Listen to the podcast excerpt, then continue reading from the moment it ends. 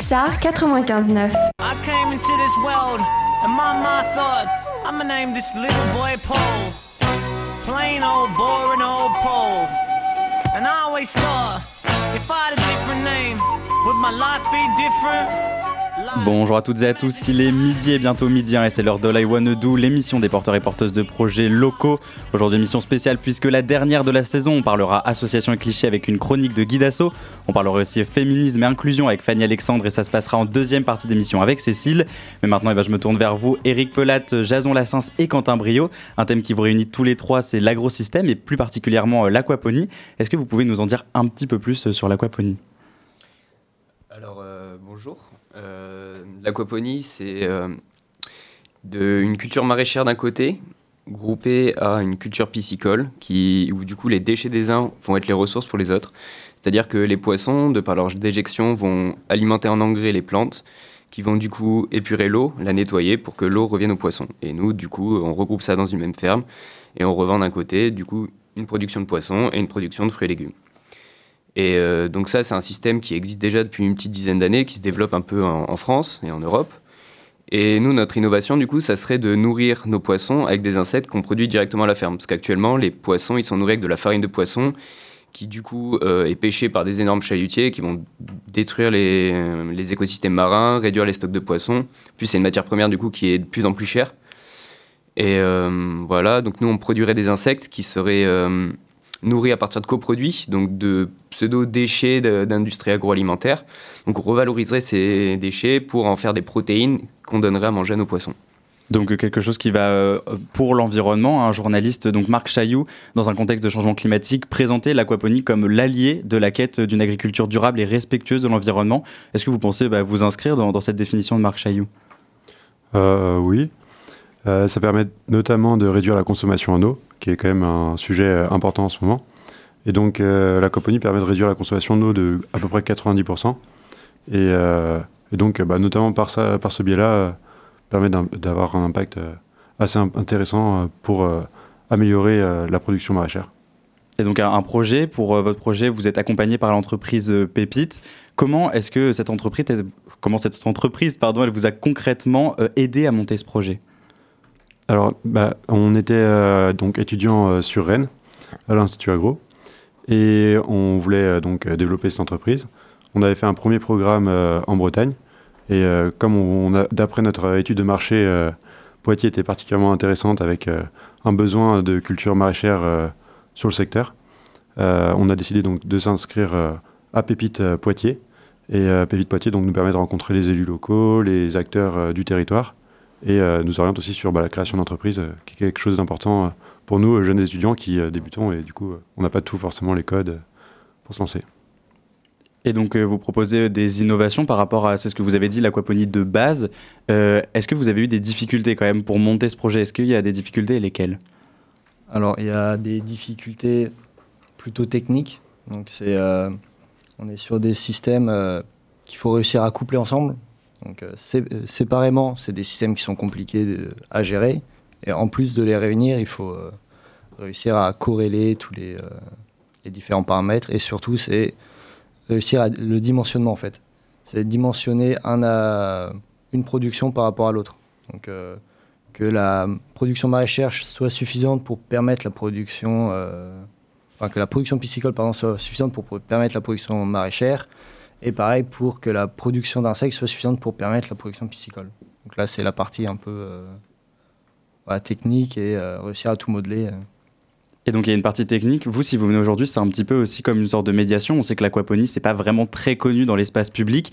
Comment pour vous, est-ce qu'on peut faire peut-être aussi plus connaître et peut-être rendre ça assez facile pour que les gens le, le sachent tout simplement? Je dirais que c'est l'agriculture de manière générale qui est très peu connue euh, de par le consommateur. On sait rarement, on sait qu'on achète des, fruits et légumes qui proviennent de France, mais on a peu de visibilité sur leur mode de production. Par exemple, les tomates, actuellement, 90% sont produites hors sol. Hors sol, le consommateur, il ne sait pas réellement ce que ça, ce que ça représente.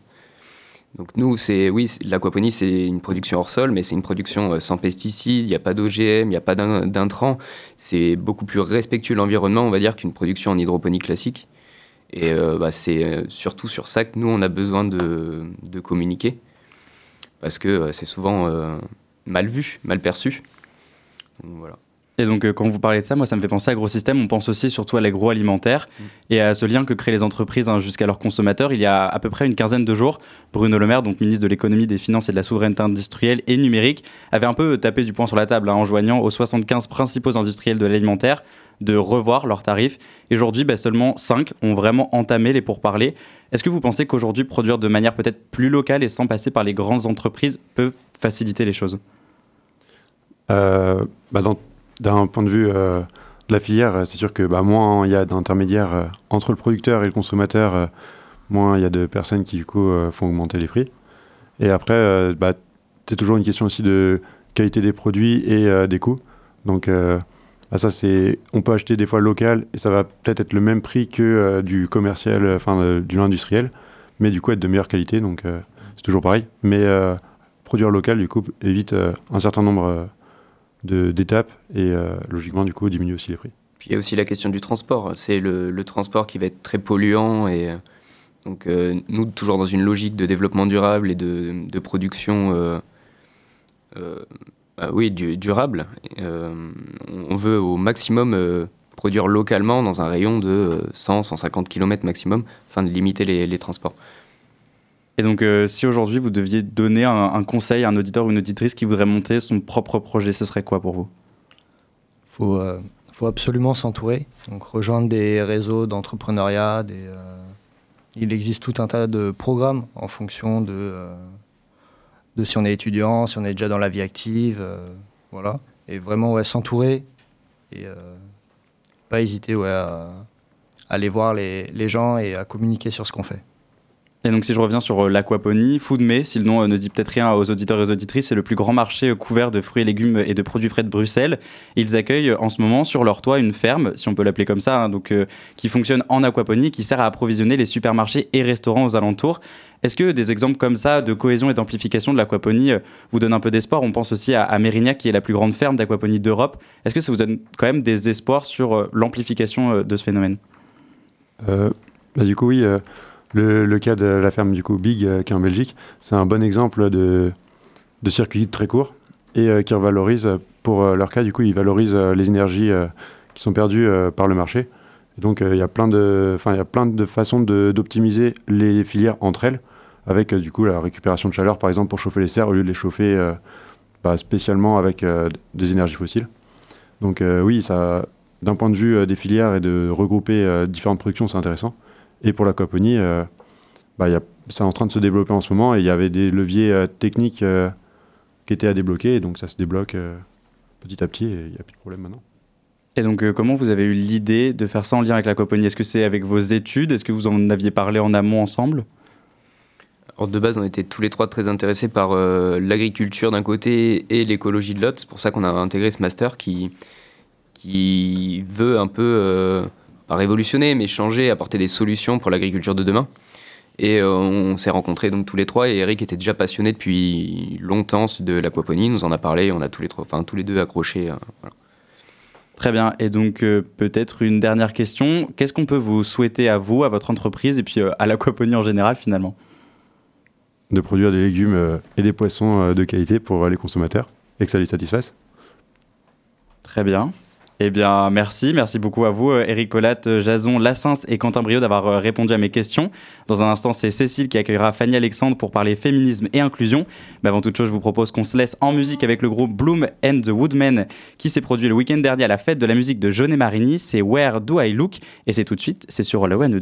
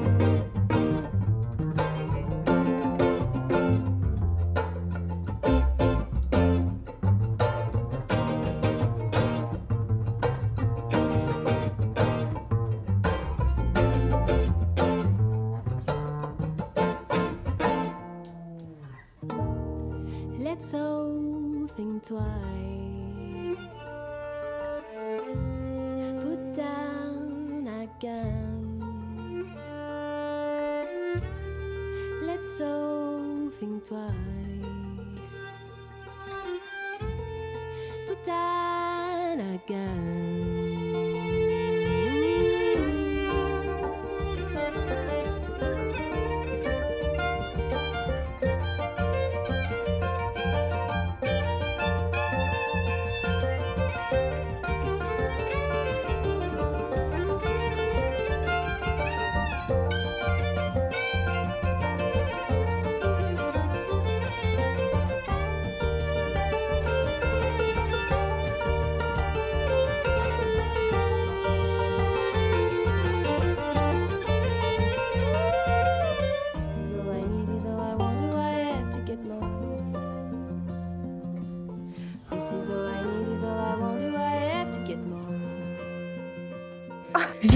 Ça sent rudement bon. Oui, c'est vrai. pulsar, c'est bon. Vous en voulez Oh, merci. Point d'exclamation. C'était Where Do I Look de Bloom and the Woodmen. Nous sommes de retour en studio avec Fanny Alexandre. Bonjour et bienvenue. Bonjour, merci. Vous êtes euh, formatrice et animatrice sur les questions d'égalité sociale et professionnelle et chargée de communication. Est-ce que vous pourriez nous expliquer un peu euh, en quoi ça consiste? Alors, moi j'ai choisi de faire ça parce que euh, à la fin de mes études euh, en communication, j'ai eu l'occasion de travailler un an sur des missions autour de l'égalité et de la, médiation sur ces sujets-là. Et puis, à la fin de, de ce contrat, j'ai voulu voir un petit peu ce que je pouvais faire toute seule. Donc, j'ai pris ce que je savais faire et je l'ai proposé euh, en mon propre nom. Donc, l'idée, en fait, c'est de. Alors, j'ai toute une partie qui est donc l'animation. Là, l'objectif, ça serait d'aller dans des écoles, mais aussi, pourquoi pas, à l'université, avec euh, tout groupe finalement qui souhaiterait parler de ces sujets-là, et donc de venir aborder bah, les différentes questions d'égalité, d'inclusion, euh, voilà, de manière assez générale, spécifiquement sur le genre, mais avec aussi toujours la possibilité euh, d'aller plus loin. Et puis, j'ai aussi voulu, euh, au bout d'un moment, me former à la création de formation, dans le but d'aller euh, là plutôt former des adultes, euh, plutôt dans les entreprises. Ça, c'est pour la partie animation. Et puis, bah, comme j'étais formée en communication, je propose aussi des prestations en tant que chargée de communication, mais spécifiquement pour des associations, particulièrement autour de projets et d'associations euh, qui sont autour de ces sujets-là, que sont l'égalité et l'inclusion. L'idée étant de se dire que ben, c'est pas inné, c'est pas quelque chose qu'on peut faire comme ça. Il suffit pas d'avoir envie de faire quelque chose d'inclusif pour le faire. Et donc, euh, moi, j'arrive pour accompagner euh, des entreprises, des associations qui, souhaitent faire ça. Je vois dans votre parcours, et vous l'avez dit aussi, que ça fait déjà quelques années que vous alliez la lutte pour l'égalité des genres à vos différents emplois. D'où vient cette volonté Est-ce que c'est important pour vous euh, Pourquoi c'est important? Ah, c'est une, très bonne question. Euh, moi, du coup, j'ai fait, euh, j'ai fait des études de communication entre 2016 et 2018. Et donc, on arrive en, plein milieu. On, s'est pris le, le mouvement MeToo un petit peu sur la tronche, un petit peu sorti de nulle part. Et moi, très rapidement, j'ai senti ce besoin de ne pas aller faire de la com juste pour faire de la com. De faire de la com qui porte des messages auxquels moi, je tiens particulièrement. Euh, bon, la sensibilité à l'égalité, c'est comme la sensibilité à l'écologie, hein, on, le, le choisit pas vraiment. Euh, mais c'est vrai qu'au fil des rencontres que j'ai faites, euh, mes différents engagements associatifs, je suis très attachée au milieu associatif. J'ai eu l'occasion de rencontrer aussi des personnes militantes, de m'engager moi-même auprès de structures militantes. Et c'est tout ça, en fait, hein, qui, au fur et à mesure, a, fait monter un peu cet intérêt. Vous avez été accompagné par euh, ACAScope dans le développement de, votre projet. Pourquoi, mais aussi comment vous vous êtes tourné vers, ce- vers cette stru- structure? Alors l'histoire c'est que donc moi il y a un an j'apprends que mon contrat euh, va se terminer que j'aurai du coup je serai euh, au chômage à la rentrée de septembre 2022 et donc j'ai voulu me mettre à mon compte alors j'ai d'abord tenté de le faire toute seule donc en tant qu'auto-entrepreneur. J'ai galéré parce que bah, j'y comprenais pas grand chose au, marasme administratif c'est hyper compliqué en fait d'être à jour d'avoir euh, ses aides etc quand on est tout juste au chômage et qu'on veut se mettre à son compte et donc, je me suis tournée vers la coopérative parce que j'avais besoin d'être accompagnée. Euh, D'un point de vue administratif, dans un premier temps, c'est un petit peu, c'était mon entrée. hein. J'ai téléphoné en disant bon là, je, galère avec l'URSSAF et, euh, et le chômage. Est-ce que vous pouvez m'aider, s'il vous plaît?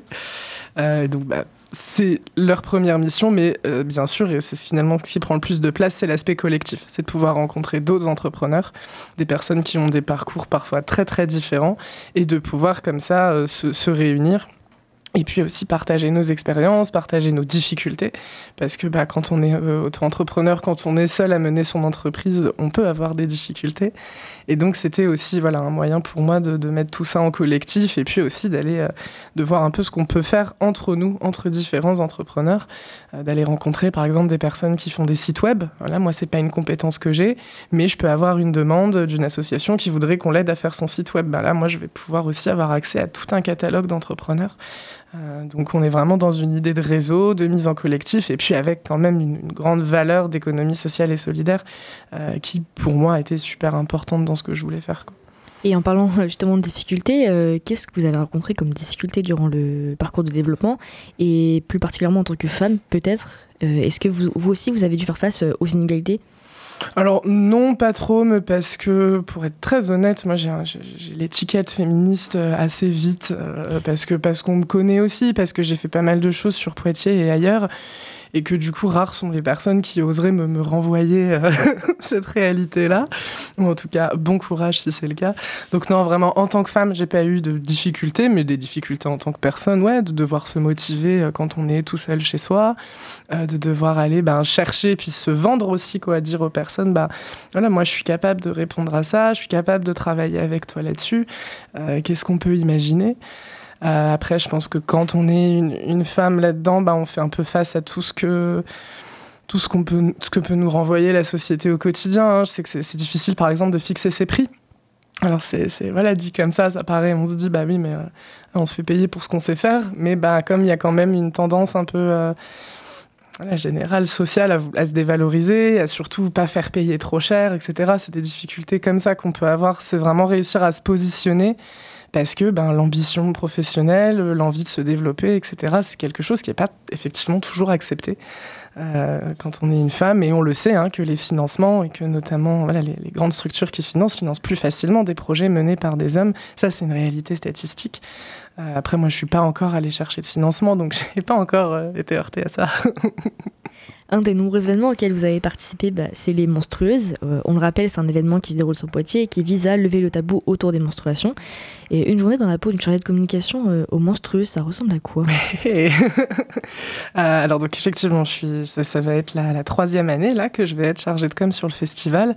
Euh, donc moi, mon job sur ce festival, bah, c'est déjà d'en faire l'image. Hein. Donc moi, je travaille principalement sur les contenus réseaux sociaux, sur les contenus de l'Instagram des menstrueuses. C'est moi qui suis derrière ce compte-là.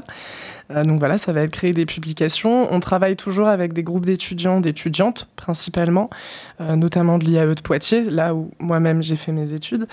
Euh, donc mon, rôle, c'est aussi d'accompagner, de manager ces étudiantes parce que c'est elles qui, pendant le festival, font ce qu'on appelle le community management, donc l'animation des réseaux tout au long de la semaine du festival. Donc moi, je vais les accompagner, voir avec elles. Voilà, toi, toi, tu prends une vidéo, toi, tu vas faire une story, toi, tu vas faire une interview. Donc ça va être ça. C'est bien sûr en amont du festival participer aux réunions, voir un petit peu comment est-ce qu'on peut, quel type de communication on peut avoir sur quel type d'événement, parce que c'est un événement multi-partenarial. Et puis, ben, après le festival, c'est aussi faire l'évaluation, voir ce qui a marché, ce qui n'a pas marché, qu'est-ce qu'on a envie de faire l'année d'après, etc. Vous avez également participé à des conférences autour de la place des femmes, notamment dans les secteurs numériques et scientifiques. Est-ce qu'on pourra vous retrouver dans un événement similaire prochainement? Alors là, pour l'instant, c'est pas prévu. ça le sera peut-être, ça, viendra peut-être. Euh, mais non, donc je serai effectivement sur le Festival des Menstrueuses qui va se dérouler du 23 au 27 novembre 2023. Vous pouvez trouver les infos qui vont bientôt arriver sur Instagram notamment. Euh, mais là, non, là, j'ai pas de prochaine communication. Mais effectivement, je suis intervenue deux fois cette année.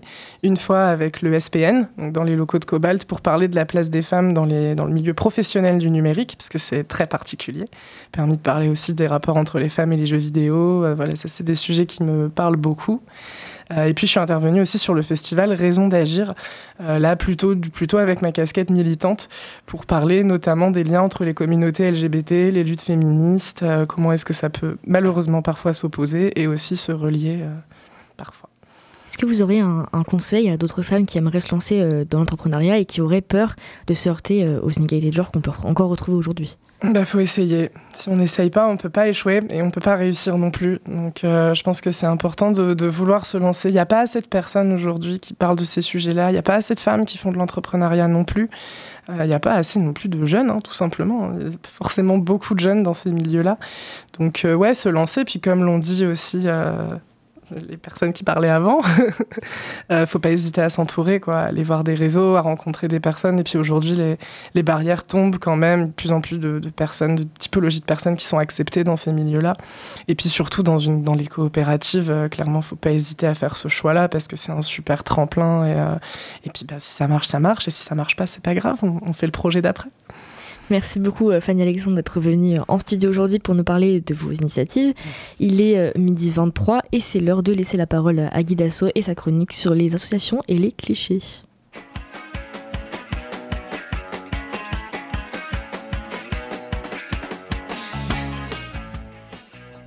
Bienvenue dans la chronique Guy Dassault, le réseau et centre de ressources d'accompagnement à la vie associative locale.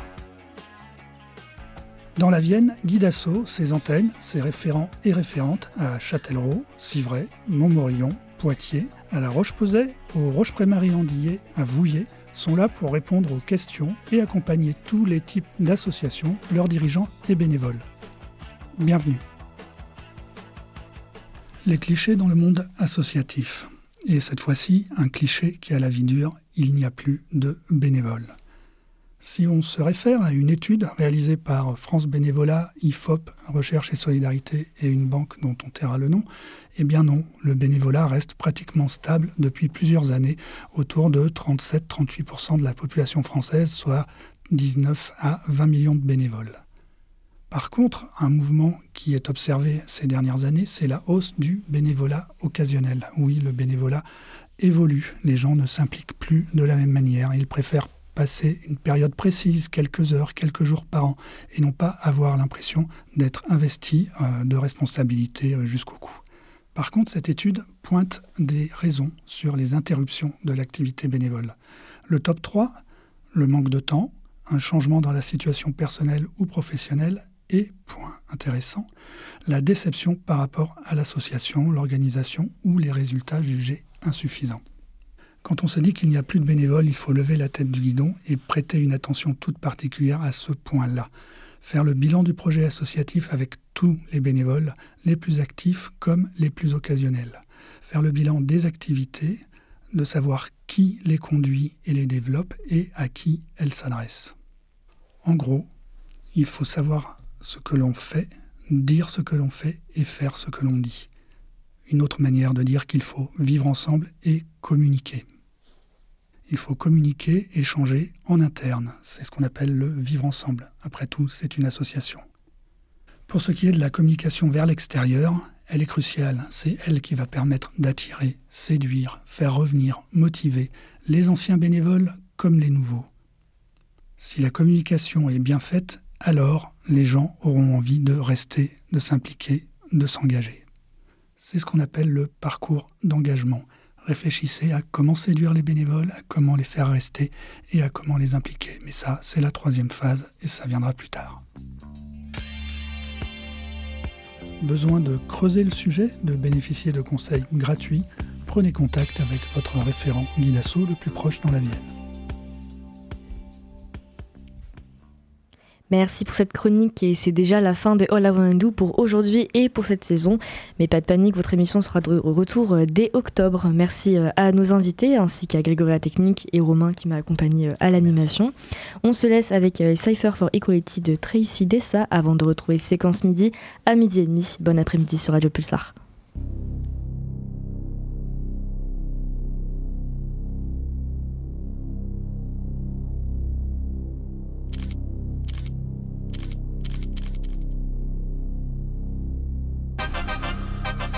This is a cipher for equality. Yeah, listen up, yo. Woo! Here's one thing about me. I'm always gonna believe what a woman says. So much misogyny around me. Y'all could never understand what a woman bears. Double standard Let's keep it binary. That's how you control our bodies. Right down to what a woman wears. Now are we done with this? The genesis, the benefits. So give a woman back. Remember what you took is theirs. Living by rules that only promote rape. Molesters and predators protected by the still trying to educate. But call us radical, so I'ma call it open hate. Every woman around me is a survivor. The shit you did to us when we were only minors. It's all of us against the system. We're calling you to rise. Yep, that's why I put my homies in this women against the patriarchy.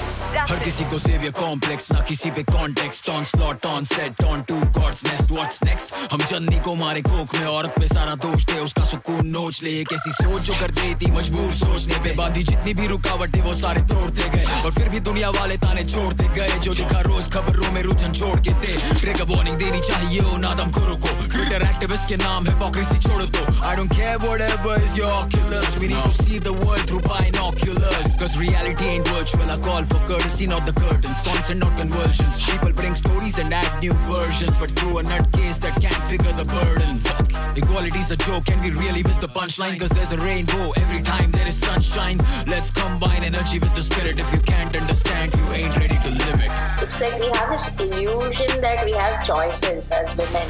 Took us a moment to talk about inequality. A minute to separate from toxic masculinity and art to look around at society. But a lifetime for all of us to actually be free, feel free, breathe free. The scales are tipping, riddled by differences. Our energy is dripping. Sound the siren, a wake up call for the youth to stand by collective justice.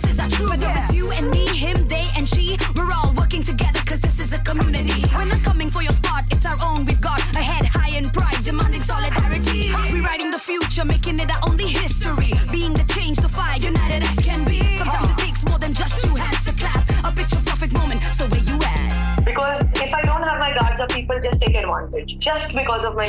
I'm the man from the Satyug stuck in the Kalyu Tu karna tha kalluf I'm sorry to trouble you Just know that I heard you We just need to cut through and reset this bullshit If you would prefer to Culture में standard double Q History is fucked up I really need to tell you तू कम नहीं किसी से All these men have no values इंसानियत का चेहरा एक ही सिक्का दो है पहलू मर्दानगी पे तेरी एक सवाल करूँ मैं सरेआम तुझसे पूछूँ तो कमाल करूँ मैं तेरी सोच तेरे Pulsar 95.9. À quoi tu penses Pulsar. Des sons de fréquence supérieure à ceux du spectre audible. C'est monstrueux. Les étoiles en plus. Ah ouais